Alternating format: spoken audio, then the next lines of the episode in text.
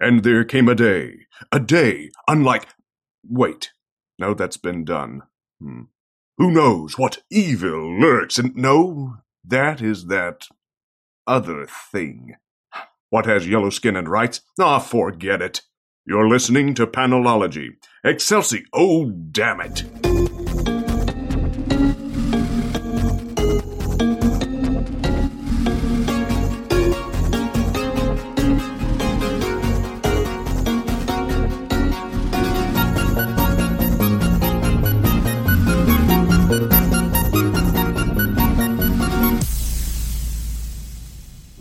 Episode 211 of Panelology. I'm Alex. I'm Jenna. And I'm Megan. How is everyone this week? Yep. It's a week. My neighbors are still doing yard sales, so that's how I'm doing. So, let me let me get this straight. They had a yard sale 2 weeks ago during a quarantine. They had it last weekend too, Alex. Well, Alex, I they was- had it last weekend too. I was going to make that assumption. Yeah. My point here being at what at what point do they say, "Huh, ain't nobody coming?" Oh no, that that's where you're fucking wrong, my dude. Streets are lined with fucking people. Are you All right, kidding me? People are coming. Then I revise my query. Are your neighbors Scrooge McDuck? It's possible. I mean, I'm guessing that there are plenty of people who are like, hmm, this is a good time on top of gardening. What else have I heard? Home improvements. Hey, let's just spring clean everything out. Oh, hell yeah. Like gardening I get, especially if you can get shit delivered. Mm-hmm. I am I don't- not I am not personally going to brave a home improvement store right now. I hear they are zoos. Oh, they are. Yeah, because I've been doing gardening and going to get my my gardening supplies, which it's in the fresh air. I don't have a problem with that. Yeah. Yeah, a but friend boy, of mine howdy! works at uh, landscaping, and apparently they are busier than ever right now. Oh my gosh. Yeah. Yeah, it sucks to be home and just like look at your yard and be like, man, this is it. This is when I finally do something about this. Hey, you know you know for whom that point still has not come because it never will? Alex, it's Alex. Hey guys, it's Alex. My secret is I am the anti swamp thing. I touch it, it dies. Aw. So basically, you need to hire somebody to come over once a week and and water plants that I'm going to put into a pot for you. See, there you go. Get a Yes. strawberry plant. They're not. They're so easy to take care of. So But, uh, easy. I, I Also, don't you like get those little, like- strawberries. Oh, but they're they're it's the fragrant thing. They they smell good. And the birds. You don't have to enjoy eat them. Yeah. Well, as much as we all didn't gather here to give Alex gardening advice, he will never ever take ever. There is no greater waste of anyone's time. Let's talk Paper Girls. Let's do it. Woohoo! The writer is Brian K. Vaughan. The artist is Cliff Chiang. The colorist is Matthew Wilson. The letterer is Jared K. Fletcher. And we are talking about the whole damn thing. It's a lot. It's a lot of book. 30 issues. Thirty issues. About 600 pages, if I had to guess. Probably closer to 650, because a couple of those are bigger than normal. And I gotta say, reading this in trade makes a lot more sense. So Fuck much yeah, it more does. sense. It is the second, I mean, I think both the experience of reading it in trade and rereading it, it is a totally different book. In a way that I don't think diminishes that first pass, but in a way that feels a lot more, okay, I can understand this now. yeah. Yeah. So you read it through. You've read it through twice completely. I've read it through twice completely. I read it in single issues as it came out month to month, and then I read, well, 10 issues last week and 20 issues this week. Gotcha. Yeah, I think I read the first twenty as they came out. Hard Yeah. to same. I got to volume four and was like, well, Goodreads tells me I've read this. Flashes of this is familiar. I'm so glad I didn't just go, hmm, I should just read five and six. Oh, boy.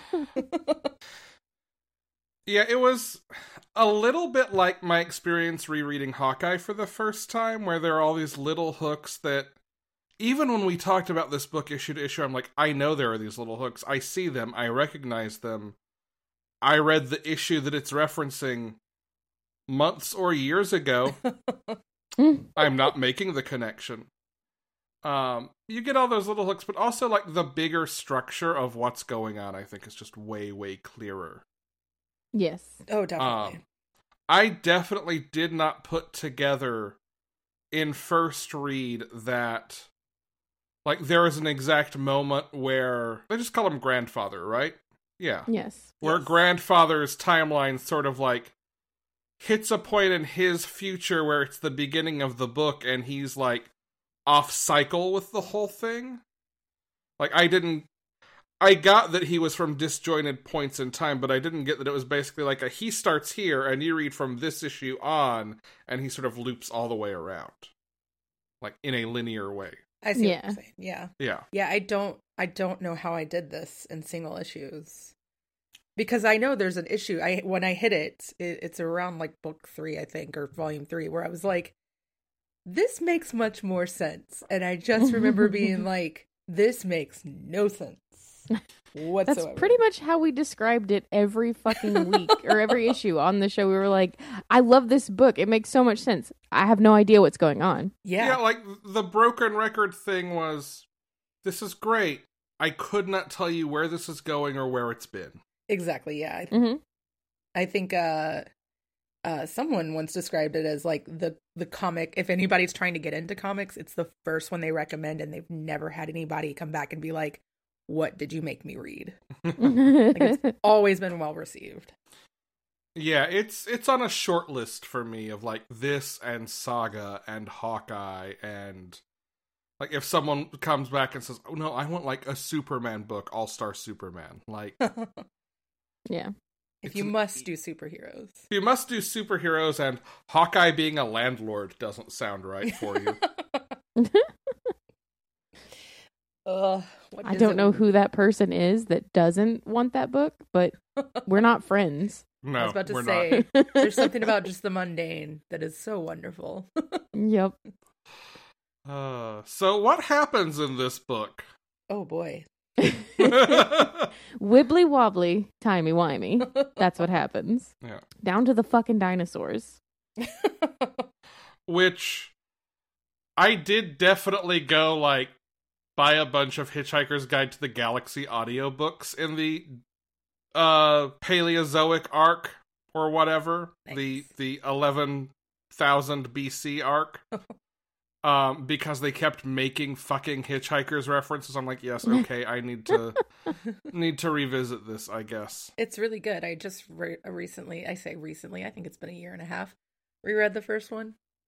I need to Yeah. finish the other four, but I don't think I've ever finished all five. I've read the No. first three, I believe. Mhm, same. Um, and when I went to look at audiobook options, uh, I'm a monster who uses Audible. Sorry. They Can I had. introduce you to Libro? You can keep trying. Okay, fine.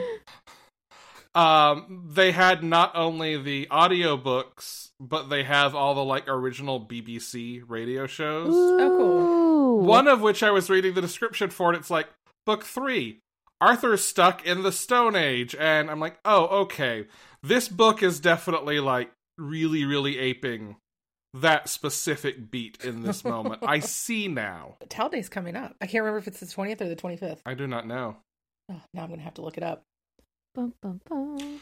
So there are four paper girls: Indeed. Mac, KJ, Erin. Erin and That other one. Tiffany. Tiffany. Thank you. Yes. Oh my gosh. Towel Day is next Monday, which is also Memorial Day. So, like, you're quote unquote off. Excellent. Cute. Days off. Yeah, right. That's good. I can take the day off work and stay home and get some stuff done. You'd think by this point, like, my apartment would be so immaculate that there wouldn't be anything, but that's such no. lie. No, No, because I'm imagining me being that. home this whole time and I'm like, oh, I would have 87 projects started and all over my house. Yeah, yeah. I would not Nothing think is finished. only because I have also spent this time at home and mine is not immaculate either. Yeah, no. I well, we can talk about that later, but the paper girls are great. Yeah. Yes, yes. Anyway, so it is the morning after Halloween. Hell Morning, Hell Morning. 1988. Um, you know, right before I was born. Yeah, like two, Yeah. like a month and a half before I was, month and seven days before I was born. Um, and these four paper girls are deciding to team up in order to avoid fucking shit stains, just awful fucking teenage boys. Asshole dudes, go figure. Huh? Imagine that. They've In the 80s? for 30 years? No. Who would have guessed? Anyway, they see monstrous time travelers and get zapped by a time machine and then do timey-wimey magic. Indeed. But even from like the first few issues where it loops back around on their own timeline within the like 10 minutes. Because I mean, this is all one big circle yeah. some way. Yeah. But it still made one small circle. And that I remember the first time reading was just like, I'm going to say blown away because it was really, really well done. It's not like I haven't read other times machine stuff and was like, whoa, this is so original. But it was really, really well done. hmm Yeah, I think I think the trick here is it gets you invested enough in the relationships Oh, yeah. and what's happening in the moment that you kind of forget. Oh right, there's this other layer where I don't know, pterodactyl will show up. Giant fucking robots are punching each other. yeah. Huge tardigrades, giant robots. Okay, well, there's no there are no time people here in the far past. It must be safe. Wrong, giant sloth. Terrifying giant sloth and also shit stained men. Yeah, Yeah. still eleven. always in threes. Always. That's weird. Well, two, it could get a little too competitive. The third one kind of balances it out so that the, because if it's two, they, I don't know. I'm just like making bullshit up here right now. But there's some kind of testosterone balance there, I'm sure. I was like, I've never been with a group of guys like two versus three where they weren't trying to fucking compete with each other. Come on. Uh, so they're not, um, three of them knew each other before. Like they'd worked together the previous Hell Nights, Yes. but they're Yeah. not friends. Right. They all go to different schools. Mm-hmm. They all have different routes. They just team up because there is strength in numbers on the night when everyone is out and drunk and assholes and raiding and looting and just being Begging and dicks. yeah. Halloween used to be so much more fun. Or Are you wait? Are you reminiscing about that? no. Like that used to be. I mean, I okay. Let's talk. I was a garbage human, and I have done my fair share of uh Halloween night terrible things, like stealing candy from children. Um, you did not. I was a teenager. I was a teenager, and I was a terrible human. I was influenced by all of my friends, and yes, I did. Um, again, I recognize I was a garbage piece of trash, piece of human garbage trash. That that's what I was. Um, and I did egg a couple houses, TP some lawns, just, but that's not the point. It's terrible. does this stuff still go on? I guess I don't know. I feel like, I don't and this know. could be just the fact that I live in a city now where like trick or treating is odd, but I feel like all trick or treating is done. Like I leave work early because if I leave work at the normal time, I hit the mass chaos that is trick or treating oh my goodness! at like five o'clock, and it's like, oh, I have to like. I mean, it's great because the kids are adorable, and then people will also dress up their dogs, and uh, but it feels like everything's done by eight, where I feel like it all used to start at eight. So yeah, that that's still kind of how it is here uh, Yeah. in the in the burbs, at least. Like it starts getting dark and people start walking around. yeah, it it feels But like I- it's even earlier than that these days. Having dealt with two teenage boys for the past however many Halloweens, though, like I don't think that I don't I don't think as many people are shit stains as we used to be. Yeah, Um, it just seems tamer these days. Yeah, which is good. I fucking love it. Thank you for people not being like me. Learn from my mistakes. In my usual Benjamin Button way, I learned pretty early on that I could just say, "Hey mom, will you pick me up some discount Reese's cups tomorrow at Kroger and I won't make you drive me around to go collect candy from around the city?" Oh my god, my mom fucking loved it though. I loved trick or treating Yeah, costumes. my mom liked finding like the neighborhoods that gave out full candy bars. That was her oh, jam. Oh yeah. I She's like, bring me back one of them like it big ass bummed me Snickers. out that my apartment building doesn't like my boss told me all about what his apartment building does for kids and things like that uh my first halloween up here and then we don't do that kind of stuff it just made me so sad Oh, Like I'm really looking forward to hopefully having well, who knows if we're gonna have trick or treaters this year, but like if even if my new apartment complex doesn't do it, I'll go back to my parents' neighborhood. Like I'm ready. I want to pass out candy. we do candy and comic books. Yes. I think the reason I tapped out, in all honesty, was just how stressful the I need a costume process was in my house of procrastinators. Ah, oh yeah, mine was normally the day of, right after school. Go pick it up from Party City or whatever. Also, it was cheaper then. We would have the like Boy Scout, like, or Cub Scout, like all the individual packs get together, like din meeting or whatever. Mhm. And there was always a Halloween costume contest, and the process for that would literally be I never knew what I was going to do until half an hour before it's time to get Mhm. in the car. And my father walked in with a box and crepe paper and craft supplies and just like built this thing around me and always forgot, oh, wait, he needs to be able to sit in this. Or you know, Oh, use the bathroom. Yeah. Um, it was, I was also one of four, so like at some point it was easier if I just tapped out. I have two sisters that are early November babies, so there were a lot of haunted houses in my days. Love we haunted made houses. them in my dad's garage. So Fucking love haunted houses. So cute. I love it. Anyway, Paper, Girls. yeah, well, I think that this book makes it really easy to just like turn on the nostalgia button and talk Oh, about yeah. shit like that because that's basically what it's about. Yeah, I mean, This plus, is nostalgia as it happens. I feel like describing the plot of this book turns into describing a fever dream. oh, Oh, yeah. definitely. I mean, yeah. look, Which, funny enough, especially when you get into the dreams, yeah. is a plot point. yeah, like first I was in the 80s and I was trick or treat, or well, I was delivering papers and there were evil trick or treaters. Then there were time travelers. Then I got caught in a blast from a time machine and wound up in the 2016, where this really prescient bit of dialogue from October of 2016 warns that things are going to get really bad soon and you don't know it. yep, I had to laugh at that. So tense. So tense. Uh, uh, and then then we get blown back to dinosaur times after I meet my future self in a time traveling uh alternate dimension future version of myself that No, it the is all the age as same timeline. It's all the same timeline.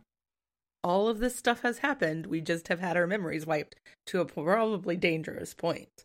Um, I do have to say, both times I read this, I like they run into the kid that's dressed as a werewolf, Uh-huh. and I both times I thought he had actually turned into a werewolf, and that that never actually became a plot point. Baffles me, but also probably would have crossed the line of like, no, this is a little too much. But uh, the the details on the page, even like he's wearing gloves or something. So that's I think that's Yeah. the point where because I looked at the hands and was like, those are furry hands. This is a werewolf now, and it's not. Plus he was drinking a pina colada at Trader Vic's and his hair was perfect. I do love though This is when Cleveland, they go though, to Alex. 2016 and she runs into her 40 year old self Uh-huh. and and her, the older self her being Erin I guess um starts talking about and is like I know you're not proud of like what I've become blah blah blah blah blah and her, I mean cuz that's always that question of like am I doing what my younger self would be proud of kind of thing and her younger self's like nah this is like you've got awesome hair and your shirt is really rad and like who wants marriage? And like And then That- she gives her a hug. yeah that like self moment of just like oh my god okay. Maybe i am okay Maybe kid me would not would not be as disappointed in me as I think they would be. i hope kid me's not disappointed in me I hope Kid Me is because Kid Me was awful. Well, okay, Kid Me would be very disappointed that I'm not a marine biologist, and I got to say that one kind of stings. But Kid Me was awful. Depends on what age kid me you ask. High school me, maybe middle school me. Definitely fuck that guy. so yeah then we go back to 11000 bc Oh my gosh, and shit gets really weird that jump! I was like, what the fuck? Nothing is off limits here. the seeing the mountain that has like the creature carved into the grass, which is still fucking never explained, by the way. I just like, what is this creature? Who did this? The fourth dimension? Is this what they worship? Was also, it there were triangles. was it the character who blew a hole in space time and created that because we see it in that moment? Oh, damn, maybe that's what it was. I don't think it created I don't- that. I don't. I don't they're know that like- she did. What what are they? The fucking what are the lines called? The The it's dream. gonna, n- no, hold on. Ley lines? Nope. Nazca lines. I was gonna say that, and I was right. There, there's stuff like that, like that was that's like I don't know, really fucking old. You know, Yeah. like really fucking like we have no idea where it comes from, kind of old. Yeah. So I think it was supposed to be like that. Like maybe maybe these are the people who created that kind of shit. I mean, Yeah. it looks like a hell demon. At you know, who knows what dinosaurs actually were?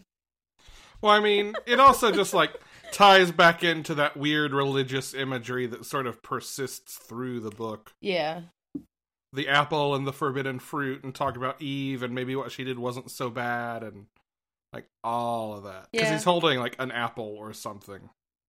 Well, I mean, and then there's the Apple phone, and then then Yeah. Oh yeah, like the actual physical phone, not the little chip thing. I loved Yeah. that phone. I was like, I don't know what year this is, but goddamn, I want that phone. The the fruit on the library tree.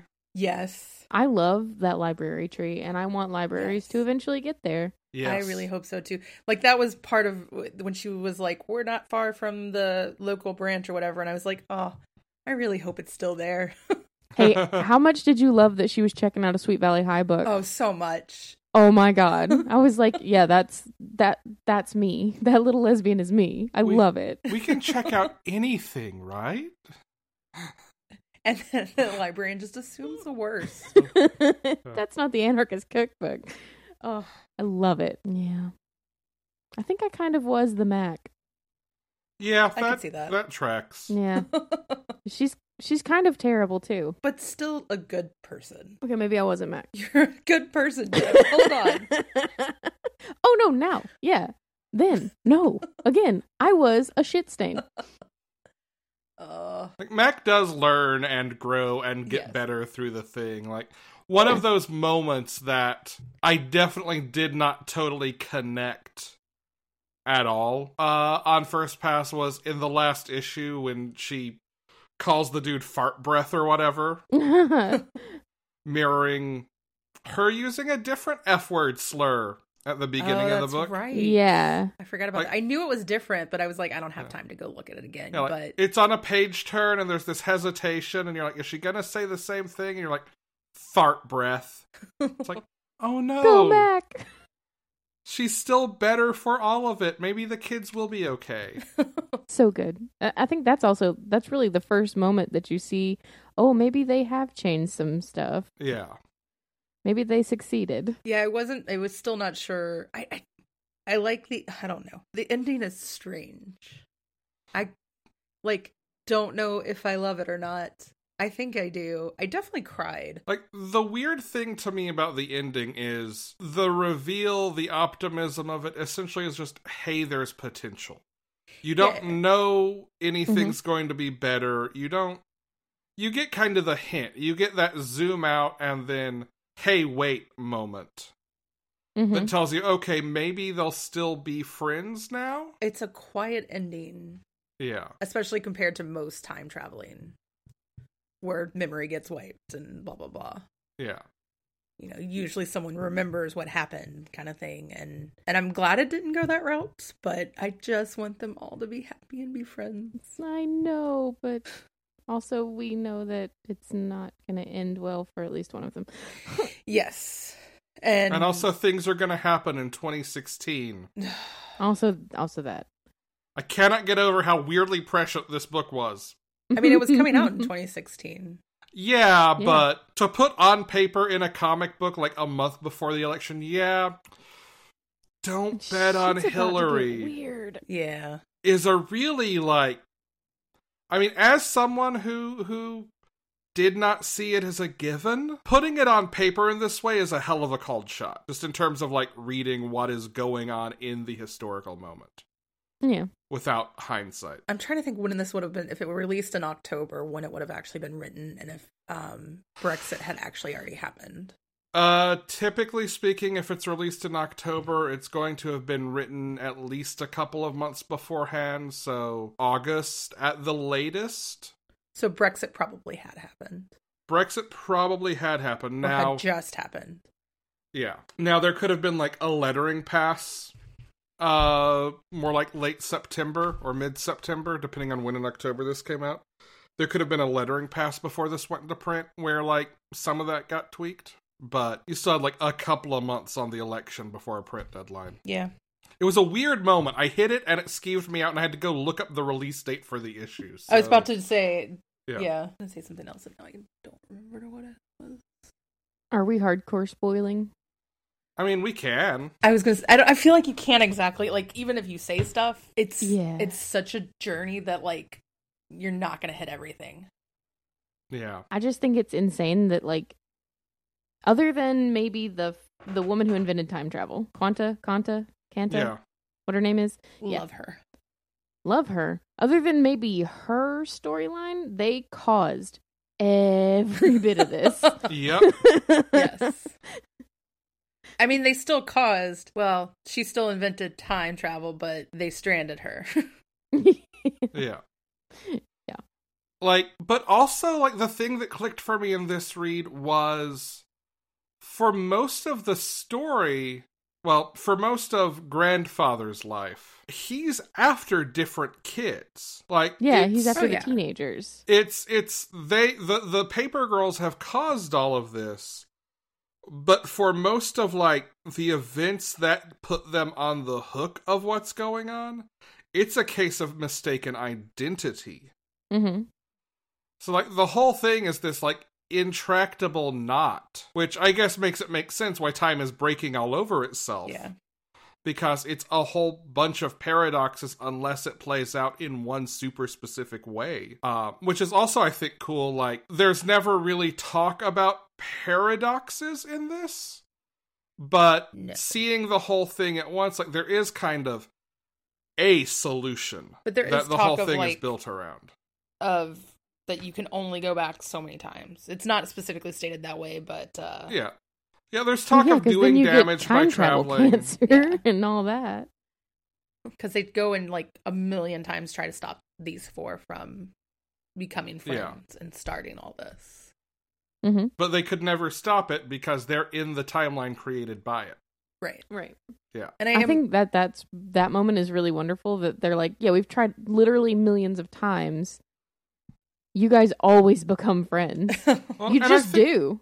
I think there's something like reassuring in the fact that they can't make it worse. Like, because there is a read of the time travel, like, bullshit in it that is the timeline wants to smooth itself out. The timeline Mhm. wants to correct itself. You can't. hmm You can make things bad, but you can only make them so bad before just like the world fixes itself. You even get the line from Grandfather like, it's not going to be the end of time. It's just the end of the world. Yeah. Yeah. Like if things go absolutely wrong. at some point in time, it's just gonna be like, "Fuck you, fuck this." Um I also really appreciate the whole one of like one of the things that I love or that makes me love certain time travel books or stories or whatever is when things like either already influenced each other, but I, I'm fixed points, I guess. yeah. But it's not like Doctor Who where it's like this is a fixed point because it's the past and like we all remember this. But like I guess getting to the point where it's like if someone finds out how they're going to die, you can't actually change that. Like that is when and and how, I think. I don't think you can change either. Yeah. There's also like the the flip side of it that's the like childhood imagination is sort of what saves them piece of it where they never like blink at oh shit we're time traveling we can't be here and they also never like hesitate when they see okay well we were in in 2016 and we saw a field hockey stick sticking out of a rift in time. Oh hey here's a hole about the same size. Quick give me your field hockey stick. Let me carve something into it. Like there's there's a real pra- a really practical like okay, no, these are the rules. We got to do it. We've already seen this so I need to make it happen here and now while I have the chance. That I don't think a book with adult characters would would buy into in the same way. No, you're right. Children just tend to. That's gonna come out wrong. Children go with the flow much easier. Yeah. Like Mhm. there is a suspension of disbelief in the laws of reality that is easier for children that like hmm this book kind of thrives on. When I feel like with adults, you're kind of like, oh, it can't be that simple. Yeah. Yeah. It can't be so easy as to say, I've already done it, so I have to do it now. Exactly. Plus, like, you get into the sort of nostalgia element we mentioned earlier. Like, I think part of the reason why, as someone who is pretty vocally anti nostalgia, I'm okay with this book's brand of it, is it's never a yesterday was better. It's always a I miss not having this knowledge. I miss this innocence. I miss this simplicity, maybe Mhm, mhm. specifically. But I recognize I can't have it and sort of seeing all of that and this great line near the end of it it's like oh we all become old timers eventually Yeah. fuck we're like yeah.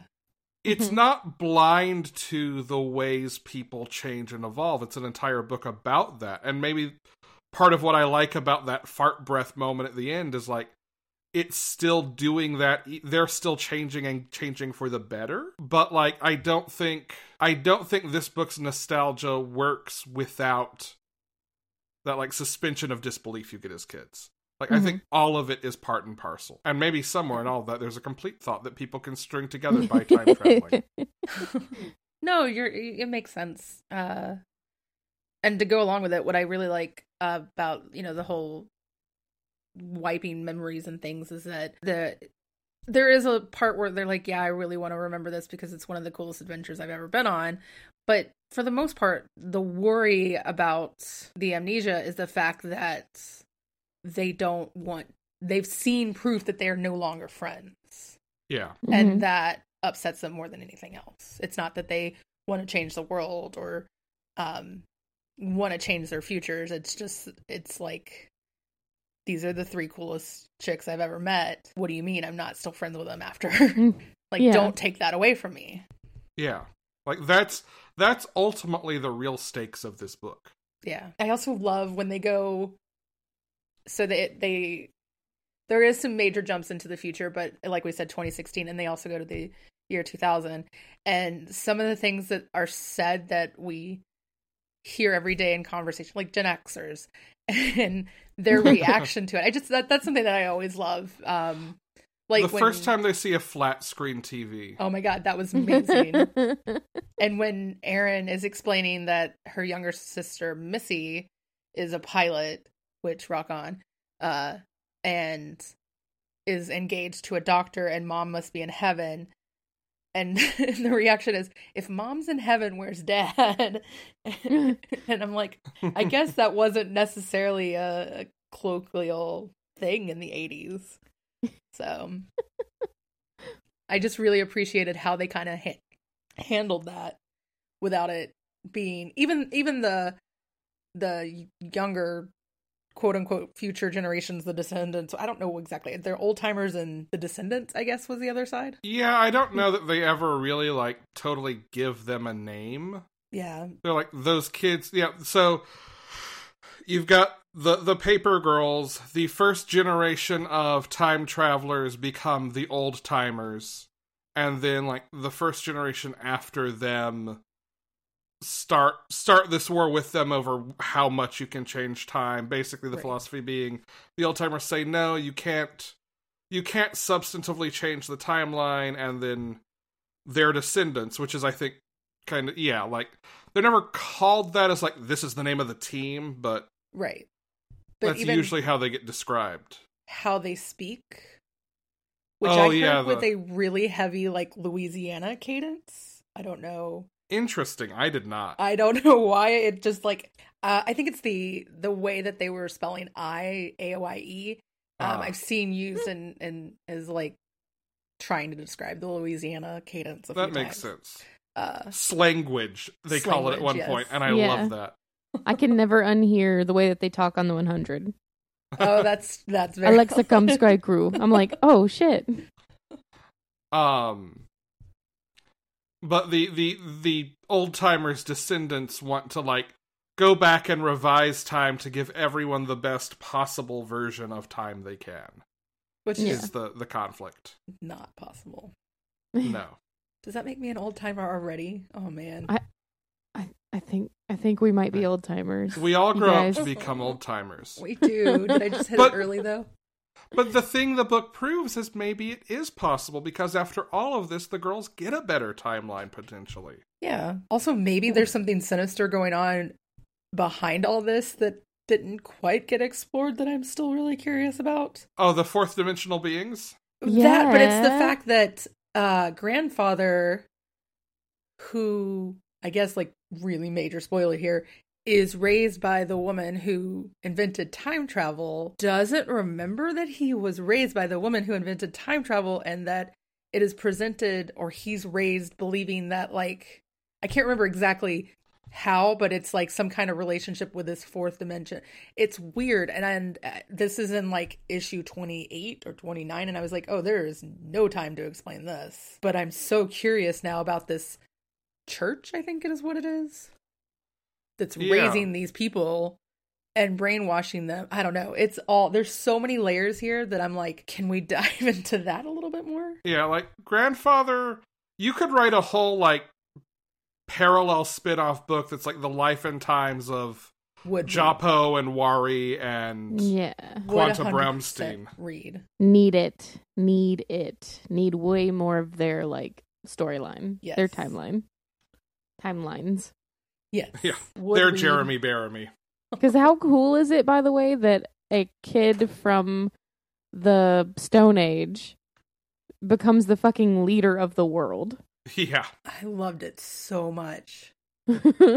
Like when I realized who the old woman was, I was like, I, I was as I- soon I- as they said Wari, I was like, hold on. yeah, Hold the goddamn phone. yeah.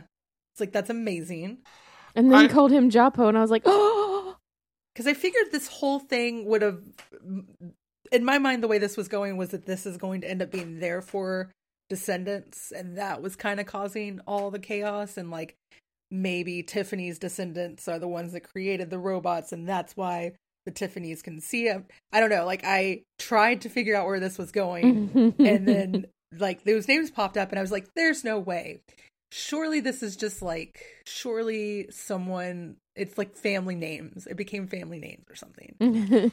But no. There's a magic trick in this too that I love.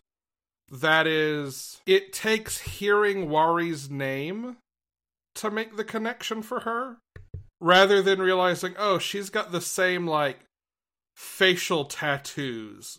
Yes because well, yeah, she is because so a much lot of older people in the and her future face have is. facial tattoos, so it could be, I guess, a coincidence. Maybe it would be a weird coincidence.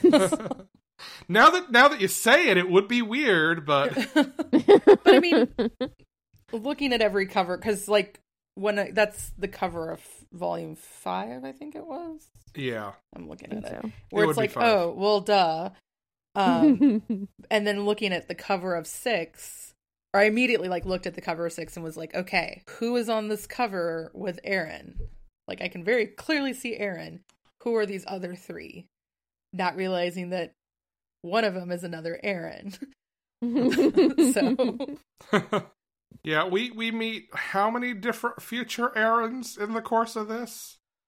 Three three, clones. four.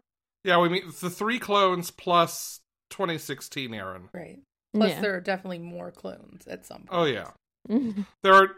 Yeah, all of the descendants we eventually learn are like, or at least most of the descendants, their leadership is all like clones of the paper girls because they are invisible to grandfather and the old timers. yeah. Oh, that makes sense.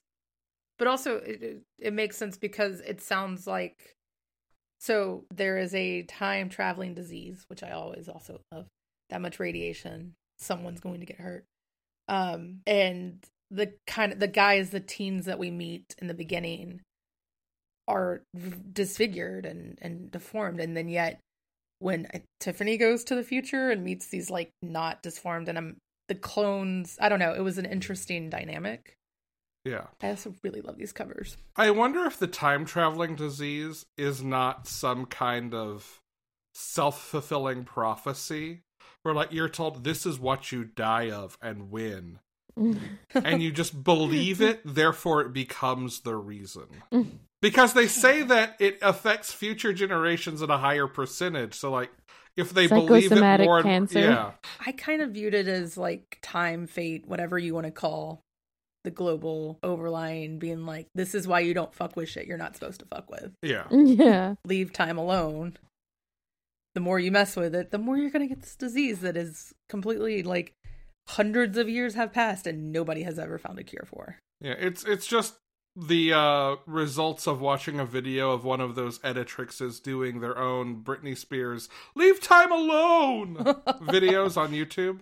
Fourth That was dimensional Chris YouTube. Crocker. Meg, you mentioned the covers being very good, and they Yes. are. And this feels like a great time to talk about just how great Cliff Chiang and Matthew Wilson are. Oh my god. so great Together they can do everything. Individually, they can do everything. Together, It's they are true. unstoppable. A force Yes. of nature. Yes. Yes. They are a fixed point in time. I mean, even do- just like getting the clones and the older selves, and just like just enough that you're like, yeah, that's definitely the same, but it's just different enough that you're not like clearly you just took the face and moved it over. Yeah. Yeah, I think that's a really difficult line to to Yeah. stay on there. I think the best example is when Tiffany and Double O Tiffany meet. hmm for the first time and you get like these two panels that are mirrored expressions of shock as they realize exactly and recognize each other hmm and like obviously the stakes for that moment are well like the as the reader you've got to say yes they look alike but they can't look just alike and one of them is uh 12 years 24. older and gothy and like Amazing. I loved yeah. her outfit. Me She was too. fantastic. Cosplay opportunity right there. Fuck yes. Or just like real life Yeah. wearing it down the street. I don't care. just want the socks. I'll be honest. Yeah. Yeah. Also, you know those were toe socks. You know they were oh, were they definitely were. In from 2000, 2000. Mm-hmm. Oh, those yeah. are toe socks. Tall ass toe socks. Need them. Man, I forgot about toe socks. Really? I wear them every day. Do you? I don't think I've worn them since probably the early 2000s. But I used They're just to. more comfortable. They uh, they always ran thinner. Like they always got holes quicker. That's why I Oh. stopped wearing them. Oh, you need to get you some toe socks from from today. Okay, They're good. They're good. I'll send you a link. I know what I'm going to be Good looking socks. for after this. the time traveler's toe socks I do have. I do still have like a rainbow pair from when I was probably twelve. So probably two thousand. they were just wonderful. Anyway, Yeah. but we're talking about faces. That's right. faces faces the artwork, yes the like use of pastels, but not making them because I guess pastels would be considered more of a girly kind of color scheme, but it's not played as like a overly girly. By the way, Really, I love that this book never delves into like girly. no. Things are pretty. Things are beautiful. Oh yeah, but it's never like Barbie pink. And when it is, it's like building tension. yeah. It's so good. It's so Yeah. so good. It's just got this wonderful way of muting it out. Yeah. You said Barbie pink is a way of building tension, and the first page I opened with pink on it was a Freddy Krueger face. There you go. Mine opens up to the pterodactyl. Mm. Also tense. Also very tense, yes. Yeah, I mean, Big fan of the tardigrade. While we're Yes. on pink things, Mm-hmm. it's because this is a team of dudes. Yes, Yes. Um, it is but dudes all the way down. It's, it's which that's a whole rant for another day, but it still reads like teenage girls. I think it. They. I think it did a good job of doing that. Um, the period talk maybe wasn't necessary. like that feels like we're checking a box of okay, we're writing preteens. We gotta have someone have their period. Um, I, I, am feel like tired of teeny preteen girls and period talk and all that. Like you can say, I have fucking cramps, and that's all you need to say. Yeah. Period. Done. Right. like at best, it just shows that Mac is not like it. You know, she hasn't gone through sex ed. She doesn't understand. Like she's getting all of her information and her her persona from her brother. Mm-hmm. and like cool i mean that's fine but yeah it's it's like it was the one if i have any complaints about this book it was like that felt more like you were checking a box because you're writing about 12 year old girls rather than it just being a thing Yeah. Yeah. But in contrast to that what i also really love is that there is not really ever a point where it's like a big fight and they all four go in their own directions. Like there's bickering there's yelling but like they're like we are a unit and if one of us goes missing we find that person. Yeah. instead of because typically especially if, in an all-female cast dudes especially want to make the big fight. And i feel like this is very very real and like we can be pissed at each other we may want to throw punches but someone's gone missing and we're going to fucking find them or at least Yeah. find their corpse like find proof of where they are One thing we have not talked about explicitly that the book does really well, we kind of touched on it, I guess, with this language, is the language building throughout this whole thing. It doesn't just assume that, oh, yes, everyone speaks English and American English at that through all of time. Mhm. Um, every time we end up in a period that is not late 20th, early 21st century, like there is a language barrier. Or when people come from Mhm. the future, there is a language barrier. Like this language is is the more you read it, I think the the more parsable it becomes. oh Yes. I, Like, I I don't had- think it's ever impossible to read, but like no it you I process it faster. treat it Mhm. like chaucer and read it out loud and it makes yeah.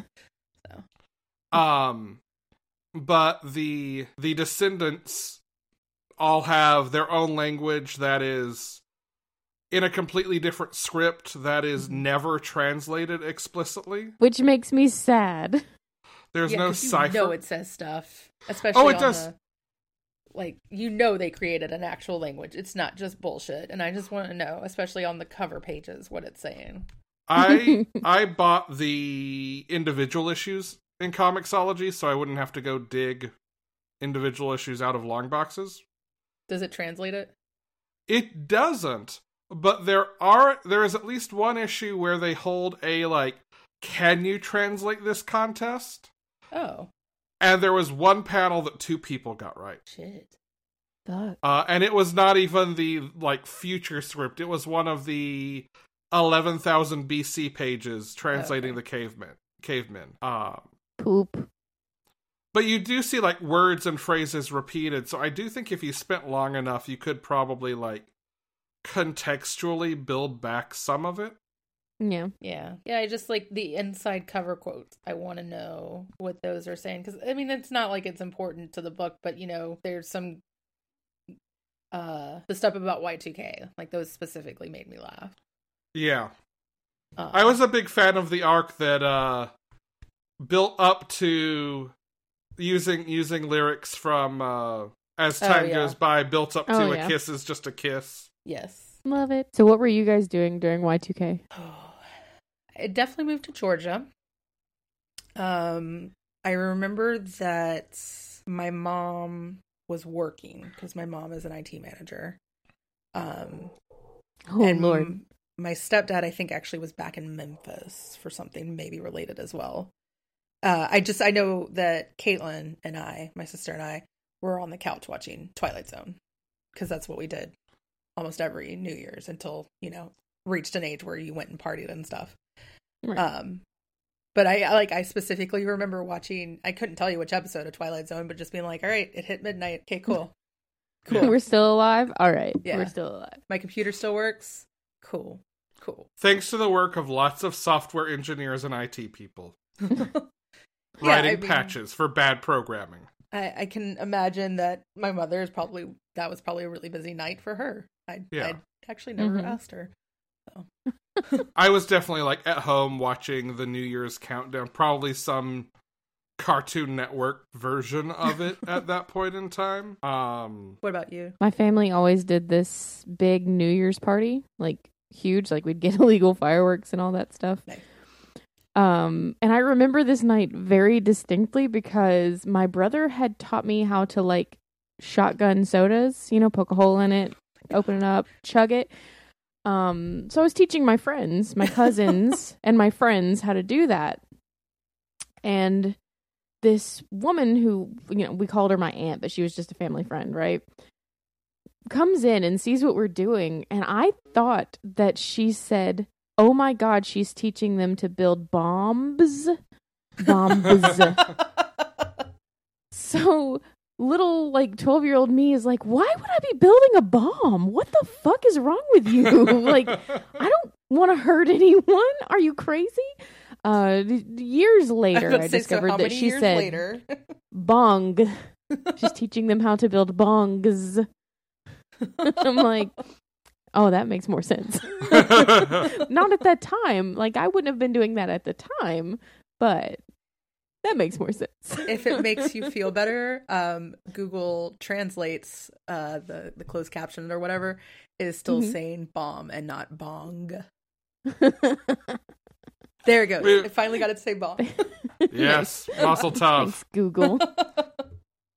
Validate me, Google. Google, say I'm a bird. Did it say I'm a bird? it says Google say I'm a bird. Good Didn't enough. say I'm a bird. Cool. Adorable. what else? This am Good Good book. This am good good book. this is great all the way through. I mean, there is not like it's even every other comic in my top five except for this and Saga. I feel like there's always an an arc or a volume where you're like, I got through it. It was fine. It definitely built up at the end to make me want to continue, but like, mm, you know, it- like it has that lull.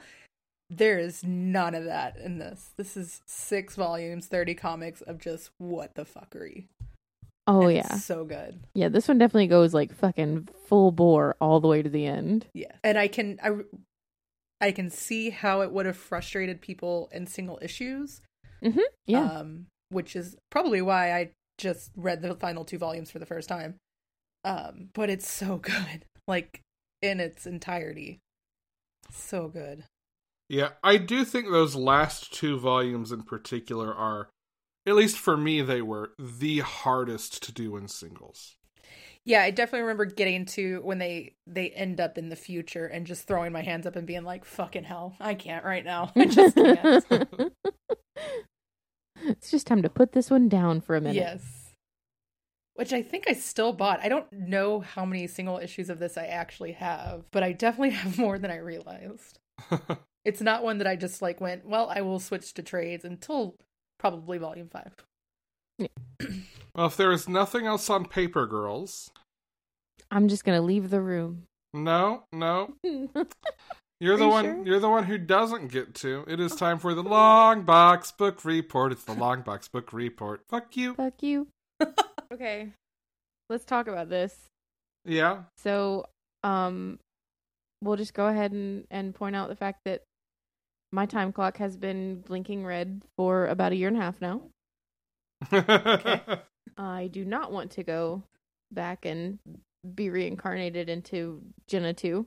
Please, thank you. That would make me a runner. All right, so this is Logan's Run, oh, okay. number six. What are we getting at here? From 1976? Is that what? I think it was seventy-seven. 77, yeah. Yep, yep, yep. The same It- it year that was- brought us Star Wars. Yeah, yeah. Should have just been Star Wars. anyway, this was written by John Warner. Uh, the artists are Tom Sutton and J- and Terry Austin. Uh, Joe Rosen is the letterer. Don Warfield is the colorist, and A Goodwin is the editor. Just says A. I don't, I don't know. A is for Archie. Archie Goodwin. Okay. Yeah, that's So not a joke. seen- That's No, I know. Yeah. I know. Okay. Yeah. It took me a moment. I mean, like I definitely had the moment of is Alex serious or not? Yeah, that that was more for Meg and the face she was making. It. Oh, okay. Sorry, I have Meg's face covered with the comic book. I'm sorry. That's fine.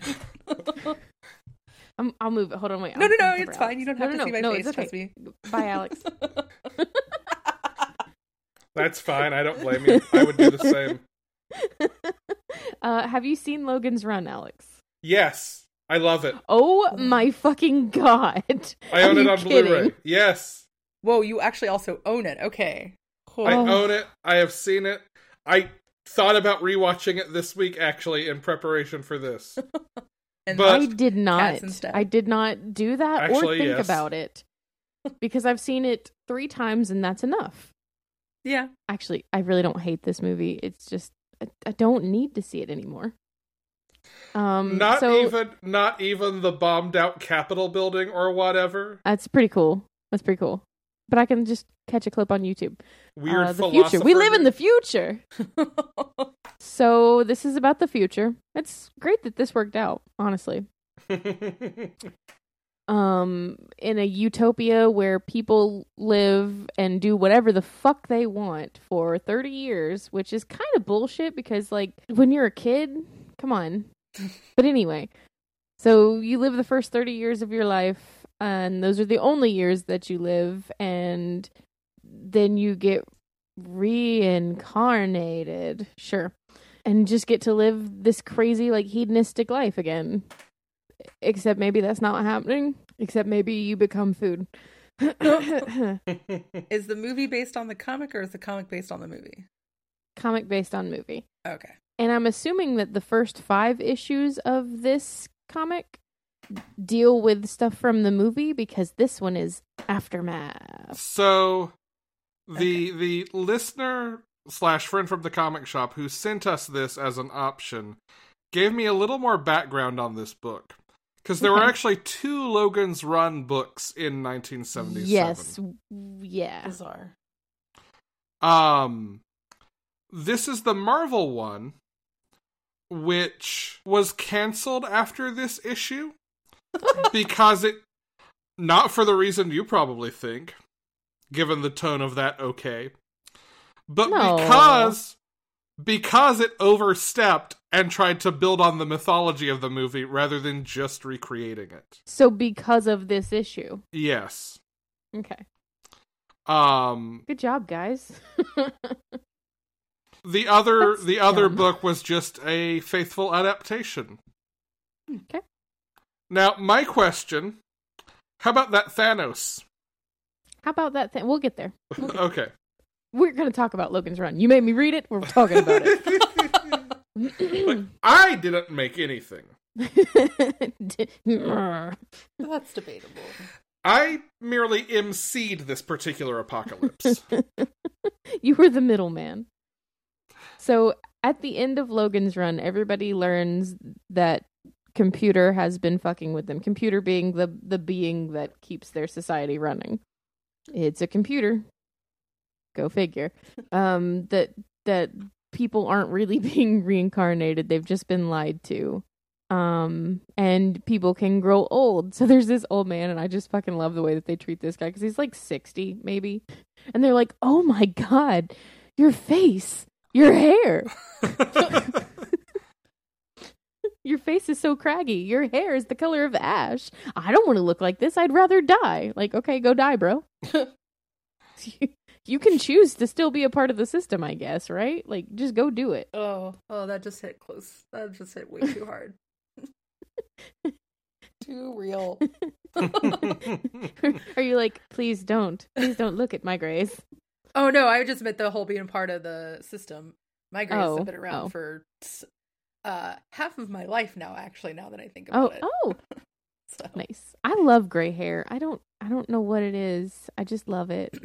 So when I started getting like I started getting white hairs, I didn't start getting gray hairs cuz my hair is like red. oh, so I have both. Yeah. go gray. And I was just like, I'm so proud of them. Like, I'm so happy that I have them that I want to show them off to people. And every time I do, they're like, mm, that's cute. You should, mm-hmm, yeah, mm-hmm. You look at mine. Did you see mine? And you have, do you know how many I have? And I'm like, bitch, this is a moment for me. Let me have this. Yeah. Don't be garbage to people just because they're excited that you're they're excited about something that you don't particularly like about yourself. I'm very happy to have the silver Reed Richard temples. See, they're cool, aren't they? I'm I'm, here getting for it. like a rogue streak, and I'm I want it to keep going. My mother grew hers out. I want to say it was about two years ago. She just finally decided that she was like, I just want to see. And uh, I don't remember if I, I think it was this past Christmas or maybe the trip before that I had seen her. I just remember being like, Your hair is gorgeous. Like, just let it go. Just let it be. Yeah, I'm it not be. quite I mean, there, but I'm sure I will get there very Yeah. soon. like, don't get me wrong, I love coloring my hair too. Like, I love Yes. having funky colors. But if you're worried about people judging you for your gray hair, man, don't, man, No. don't, man, don't. It's fine. Now, my gray eyebrows, that's a little different. No. Here is one for the my eyebrows. watch how quickly Jen Googles this category. Oh God. They did a rewatch of, I think, the last Tennant episode of Doctor Who a couple weeks back. And Barrowman recorded a little video to go with it while he was watching. Oh, and his hair is stark white. It's Not- beautiful. N- almost, except Well, for the it's got, like, shock of silver. black right in front. Oh yeah. All right, so you've already seen it, so you're not going to Google, but I, you would have no, no, no. I, Googled. I follow him on social media. Okay. Yeah. Hello. He's one of the best people I- to follow on he social media. He posts his booty all the time. How could I not? Fair enough. I obviously don't. Um, otherwise, I'd have known that and would have known Dudge and follows. Duh. anyway, Logan's Run. Back to that. Yeah. So people are pissed off, and they're pissed off at the Sandmen, which are the okay. I feel like I have not explained enough Logan's Run stuff. The Sandmen are. I've never said that sentence before. No one has actually. the Sandmen are like people who who are chosen to be the police force. Basically, they they catch the runners, the people who turn thirty and say, "Nah, peace, dog. I'm not gonna get killed today." They catch them and bring them a dream. and kill them. They kill them. They straight up kill them. Like they're like, okay, I guess you don't get to be reincarnated. Bye. Um, so people are pissed off at these Sandmen for you know keeping the system going, even though they're part of the system and don't know it. Hey, also too close to home. Huh. Yeah. Huh. Oh, Uh, oh, um, and within this group of Sandmen, uh, they're all they are all pissed off at Logan for bringing this knowledge. It's just great. I just love this this infighting, this this pyramid of who should I be pissed off at? well, you know, that's the great thing about authoritarian systems is if you keep everybody fighting each other, they never rebel against the corrupt power structures. too real. Stop it. Oh. You're breaking me. I must stress by something Hey, now. hey, it's not as bad as the shit I pulled on the last Minds at Yeerk with Tim. But I can block that out. I'm so good at doing that at this point. in which I walked him into a direct comparison between some bullshit in Animorphs and the American, the United States government response to COVID. Oh, okay. I, no. No. Cool. No. I'm hurting. No, no. So Logan's run. Logan's Run. So they lock away all the Sandmen, and the Sandmen kind of d- separate themselves from Logan. And Logan has time to reflect on, you know, his many adventures where he almost gets cut with a laser and fights a robot and kills his best friend Francis. Uh, um, then he gets very sad. And then the people decide, you know, there, there's there's some terrible shit that happens. Uh, namely, it starts raining, and they've never seen the rain before. Um, so they don't bless the rains? Stop it. they don't bless. It's not Africa, so stop. Ugh, stop it. Stop it. All I know is we're not in Stop it. Kansas anymore, Toto. No, we are not. So it starts raining, and it's raining so fucking much. This is what I don't get. It's raining so fucking much that it starts flooding the lower levels. Like, I know that they've never seen rain, but they've seen water before. they don't have any sort of drainage, anything. in any way to drain water at all? Apparently not. Come on, computer. Come on. Um, so the lower levels start getting flooded and killing people, and there's like a down power line at one point, and it totally zaps this dude who's just like in a puddle of water for some reason. Cool. So Uh, if so- Logan's Run meets Saw, So they just don't Yes. understand what water is. No, they understand what it is. They've just never seen so much of it. I they don't have a word for weather. Huh. Is in one of the little dialogue boxes. Which, by the way, I don't know who these thought boxes are. Like, who's narrating? Who- Archie who's Goodwin. narrating. Archie Goodwin. That's who it is. Yeah. Um. But yeah. So the citizens decide, well, fuck, we don't know what to do, so we're gonna go let the Sandmen out so they can help us. Oh, people Well, you turn that out around well i mean you know they they do they do their job they uh they get oh and in this whole time like jessica's there but she's just there like she's just there kind of like logan tells her to go to the north movies. sector and be safe yeah and just uh you know chill out and wait for me there and she just goes and Logan goes to help out people who are drowning and ends up getting swept away in this like sudden stream. so we've had Logan's Run. This is Logan's Swim. After this, does he go bicycling a lot? Is this really a Logan's triathlon trilogy? I'm asking. Well, he does like float down an air currenty thing, the the center console thing of computer. He floats down that, so I guess you can count that. and there's no electrical current running through computer. Well, hold on, hold on. Let's get there. so he's trying to save people in this in this stream thingy that has started, which weirdly looks like a drainage system. Like it looks like a aqueduct, sort of. So I don't know why it is such a problem, but um, he knows a, a lot about uh, rip currents, and I don't know how.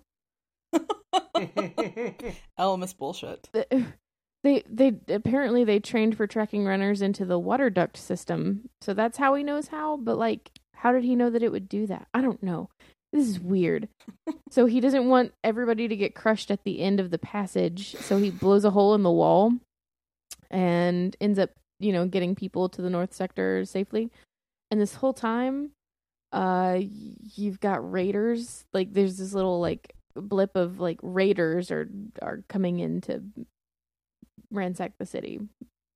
But spoiler alert, I guess we never get that. we never get the conclusion of that. So Oh, all the Sandmen and Jessica and the old man end up going to computer, end up going to the center console, trying to figure out, you know, how do we how do we fix this here rain problem? How do we get some stuff back online? Rain. so that we can you know live um and logan goes down the tube goes down the little little floaty tube Logan go down the hole. logan go down the hole and there's somebody there watching him waiting to strike. And i guess spoiler alert we never get that either. It was Thanos. fuck. Well, Well- it wasn't. Well it wasn't because thanos is the backup.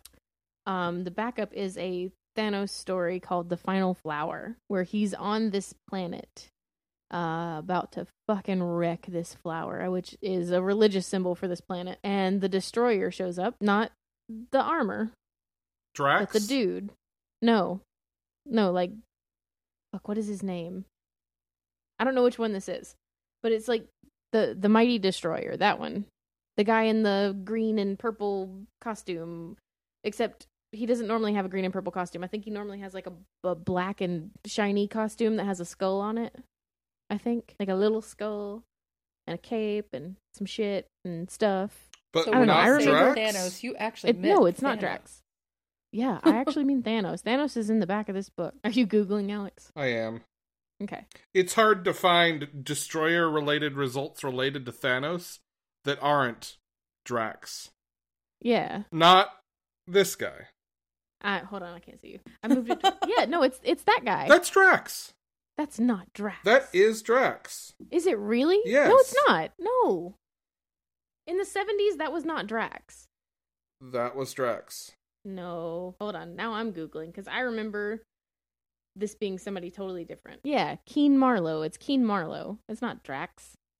It's either Keen Marlow or Brian Falsworth. I don't know because he fought a bunch of Nazis. I've read some of those books. Okay, well that was that was a Drax costume at one time too, because that Okay, was well- the picture that went with an article about Drax the Destroyer. Then who the fuck knows who this guy is? it could be anyone at this point. Although he does talk about his wife and daughter dying, so maybe it's Drax. Drax has a weird fucking backstory too. like very weird involving reincarnation and a dude named Art Douglas. So hmm. Okay. Sure. The Arthur Douglas human persona, whose wife and kid did die, is why Thanos, why Drax played the saxophone in the Gerry Duggan uh, Guardians run. Okay. So yeah, then it's Drax. Can can they stop making people look like other people? I mean, look, it was the '70s; they could only print in four colors at once. What do you want? Oh. Oh, have you seen this book? There are more than four colors. There's a mess of colors. it is a fucking mess of colors. Um anyway, so Thanos eh, I guess fucking Drax. What the fuck? We'll, we'll so just weird. say a destroyer. How's that? No, I'm pretty sure it's probably Drax. That's fucked up. Because I, thought he had the little skull thingy on him. Okay, never mind. Doesn't matter. Drax shows up to stop him from crushing this last flower on this planet and also kill him. Um, and this whole time we have these uh these these two ladies, this mother and daughter, who have come to make a pilgrimage to see this final flower, this beautiful, fantastic religious bloom. Uh, and they show up while the destroyer and Thanos are fighting. And Thanos is like, "You you couldn't make me angry because I'm so powerful. I can do this." And just like throws them, just fucking tosses them right off. They oh they actually poink off of this big tall thing that they're standing on to go visit this flower.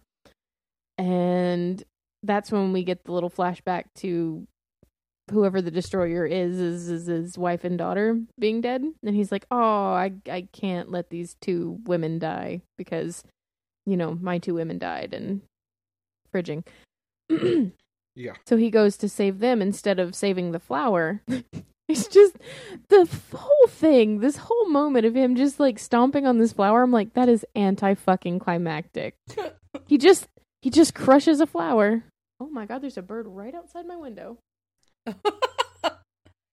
Is it trying to just, get in? like sang in my ear.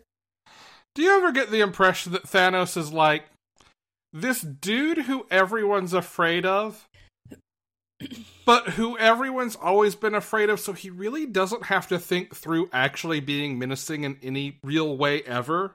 I'm gonna crush this flower.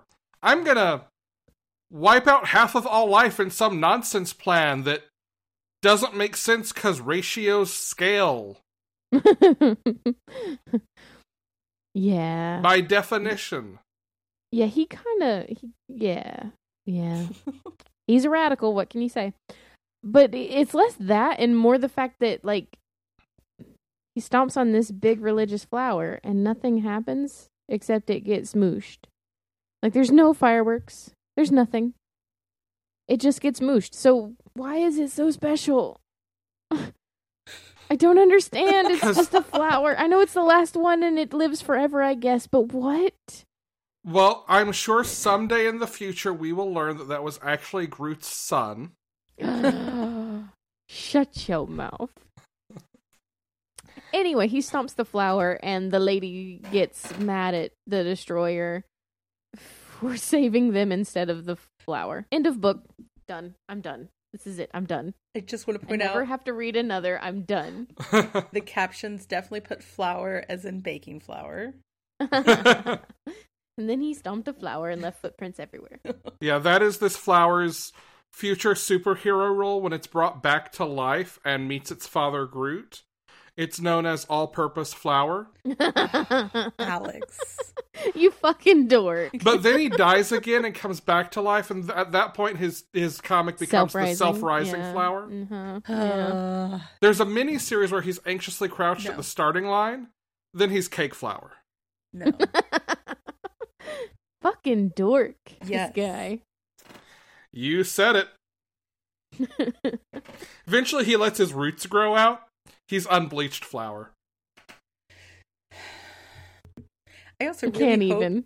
that my mic picked up my stomach growl like I think it did. All right. Um we do not have Brian and his uh long box generating machine. But also Brian owes us a long box, and I feel like at some point we just need to accept maybe we just missed last week for long box. And Brian has to do the next one anyway because he's already picked one. Did you hear what Brian picked, Jen? I've not heard it yet. No. Uh, he also took door number three last week, which got him the Marvel special Kiss, Oh my. in which Kiss fights Doctor Doom, and all the red ink was printed with Kiss's blood mixed in. No. Wait. nope, nope. I'm not asking No. questions. I'm good. I'm so good. I'm done. It's all right. no. No. So that's what everyone has to look forward to from Brian next week. Fun. Yes. Speaking of next week, we will be reading The Adventure Zone. The first two volumes, Here There Be Gerblins and Murder on the Rockport Limited. Very is. excite. based on the podcast by Griffin McElroy, Clint McElroy, Travis McElroy, and Harpo. No, Justin McElroy. Uh, it is adapted by Clint McElroy and Carey Pietsch with art by Carey Pietsch. I can't wait. Yeah. Me neither. Fun fact about Carey Pietsch: I'm fairly certain she also has an Animorphs podcast, or had an Animorphs podcast. That is correct. Awesome. Yes. Awesome people are awesome. Uh, anything else? Anybody want to plug things? Oh, I guess that would be me, wouldn't it? That would Um, be you. Yes, you are. You are guest. my apologies. Um, I host two other, I co-host two other podcasts, Judging Book Covers podcast and Minds at Yeerk. Um, both are bi-weekly, although I guess technically Minds at Yeerk is currently weekly. Um, Minds at Yeerk, Animorphs Reread, and Judging Book Covers. We read a different book every uh, episode based on a challenge that we create at the beginning of the year. Right now, we are doing The Magicians, which will also come out this week, um, which is the book that the sci fi TV show is based on. Which I gotta say, spoiler alert, I think the sci fi show is actually better. Yeah, So- that yeah, yeah. Have you read this book? Yeah. Yeah. Yeah, there's a lot of breast. Like, Yeah. This dude's aged five years at least to the point where I'm at right now. And he still just talks about women's breasts. Yeah. and it's a lot. So, if you want to find anything else I've been on, you can check out my blog, which is meggriffin.com. And I have a uh, separate page that shows everything I've guested on, as well as my running total for panelology. Yeah. I'm Nice. gonna I'm gonna clarify the Minds at Yeerk being weekly thing. Half the time, it is an Animorphs reread podcast. While it's weekly, the other half the time, we're a bunch of fucking nerds playing a homebrew Animorphs tabletop RPG. Yes. It's beautiful. It's beautiful. it's something. That it is. I still have listed in my notes, my my instructions, that morphine times two to three hours. Maybe. It's two hours. You have the published rules. Still my favorite thing about this. That's fine. See if it's really more than two. I dare you. I just love that it was not me, it was Alex who was clearly talking and not listening to himself and then being like, wait, what did I just say? Yeah, accurate. The trick the trick to getting through any podcast I'm on, even for me, is just to ignore me. I feel that. Alright. Jen, anything else? nope. I dare you all to go read that Logan's Run comic.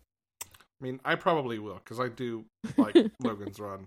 I just like something that doesn't have an ending. I'm good. I've got plenty of those. I never finish anything anyway, so a comic without an ending might as well. I mean, I guess you could just stop at number five. Um, I'll do a quick shout out for the Rob Thomas, no, not that one, Robcast, since we have wrapped up season one of Veronica Mars. And as this airs this week, we'll be dropping our episode on Drive Me Crazy, which it turns out is not a rom com version of Speed like I had predicted slash hoped. Isn't Hollywood, Speed get at me. theoretically just a rom com with a lot of adventure. No, Action. because that's the word I was looking for. Action. No, because Keanu's not back for Speed 2. Okay. I don't think it counts as a rom com if your sequel doesn't have the same leads. I don't think most rom coms have sequels. Bridget Jones. Never mind. well, you said most. You were still correct. That's Wait, true. is is 11 Things I Hate About You not a real movie? No, but I want it now. Two Things to Hate. What I Hate, Tokyo Drift. For hate. You five. Stop. I feel like when I'm starting to rub my temples and my forehead, that is like a sign I'm just like Alex. Yeah, no, that's usually when I end it. We'd like to thank Chase Parker for our intro voiceover.